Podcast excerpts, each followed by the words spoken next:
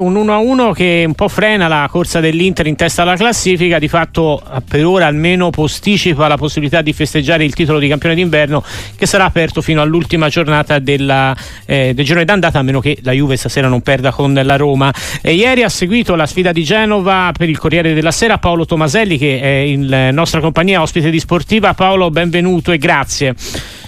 Ciao, grazie a voi, buonasera a tutti. Una frenata quella dell'Inter, di fatto non va oltre l'1-1 davanti a un Genoa che però aveva fermato anche la Juventus, quindi diciamo la squadra di Giladino che continua ad essere in questo senso un po' anche arbitra nei piani alti della classifica con buone prestazioni, quindi di fatto non era certo scontata no, la vittoria ieri dell'Inter.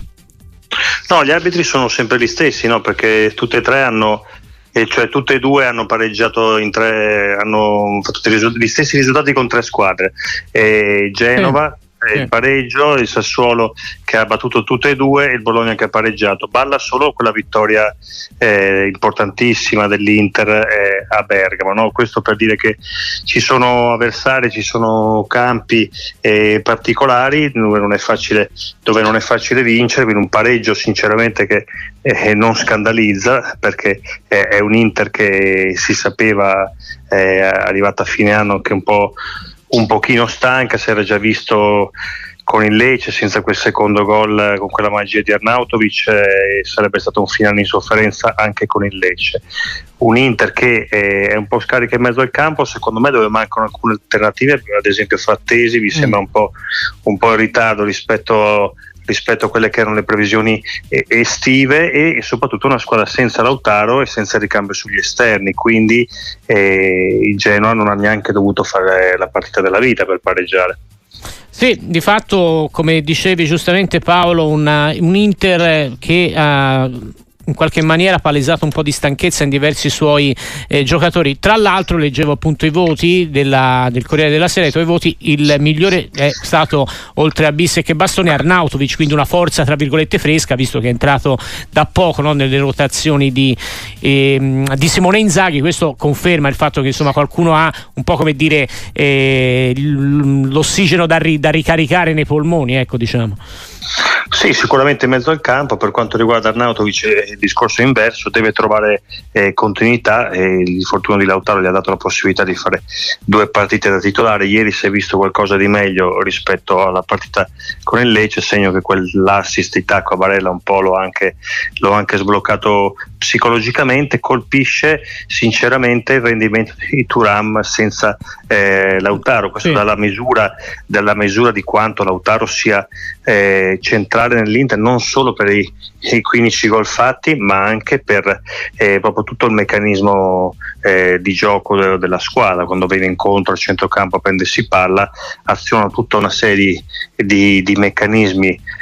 ormai perfezionati da, da Inzaghi che, eh, che, non si riescono a riprodurre senza di lui. Ieri è successo forse un paio di volte questo tipo di giocata classica dell'Inter, ma è troppo poco per poter incidere contro, su campi così, così difficili. Leggevo appunto il tuo pezzo Paolo, il, le pagelle di Alessandro Bocci, 5 a Turam, eh, che sembra sì, hai detto bene, non interagire, forse non ha ancora trovato no, quell'intesa con Arnautovic che veniva molto naturale, tant'è che ogni partita un gol o un assist accanto a Lautaro. E c'è il 5 di Carlos Augusto perché manca Di Marco all'Inter di ieri e Di Marco l'assenza la senti in questa, in queste fasi, non solo per le giocate a volte estemporanee che fa, ma anche per la grande quantità di Marco che tra l'altro oggi è stato rinnovato fino al 2027. Sì, l'anno per l'Inter si aprirà col rientro di Lautaro, il rientro di Di Marco, il probabile eh, il possibile probabile acquisto di, di, di, Buchanan e il rientro anche a pieno regime di Dumfries che ieri si è visto dall'ultimo, c'è Pavard che dopo l'infortunio non ha ancora ritrovato la titolarità, insomma diciamo che il peggio sembra, sembra, sembra passato e se si di peggio si può parlare. Comunque una, una, una emergenza in difesa che Inzaghi è stato anche bravo a a occultare. I giocatori non gli mancano, certo, però ha dovuto, ha dovuto chiedere di più ad altri e, e, e il risultato è un, una stanchezza in, alcuni, in, alcune zone chiave del campo. Adesso c'è il Verona, quindi non credo, con tutto il rispetto del Verona, che il titolo d'inverno dell'Inter sia a rischio, ma non credo neanche mm-hmm, che sia certo. il focus di Inzaghi girare girare a tutti i costi eh, eh, per primo perché l'ha già fatto, l'ha già fatto nell'anno in cui perse poi lo scudetto nella volata del Milan sa che bisogna guardare eh, nel lungo periodo e un gennaio che con l'eliminazione della Coppa Italia sembra meno ingolfato nella parte iniziale per l'Inter che quindi punterà al decollo oh, dalla Supercoppa in Arabia in poi perché poi tornato alla Supercoppa dopo pochi giorni avrà la Juve, dopo altri dieci giorni ci sarà l'andata con, ehm, con, l'Atletico Madrid e quindi un calendario importantissimo tra fine gennaio e metà febbraio e seguirà Inzaghi anche un qualche pausa in più dovuta all'eliminazione in Coppa Italia si renderà utile per eh, riportare la squadra al punto giusto. Prima di salutarti Paolo Tomaselli, Buchanan e basta per il mercato di gennaio, visto che anche Ausilio aveva detto ci sarà solo bisogno di sostituire l'infortunato quadrato o verrà fatto anche qualcos'altro, magari se c'è l'occasione? Ma occasioni in attacco a gennaio devono essere davvero degli incroci fortunati, è stato abbastanza convincente con noi anche al, al saluto prenatalizio Ausilio nel dire che, che, i due attaccanti di riserva restano questi e probabilmente ci vuole appunto per Arnautovic un po' più di,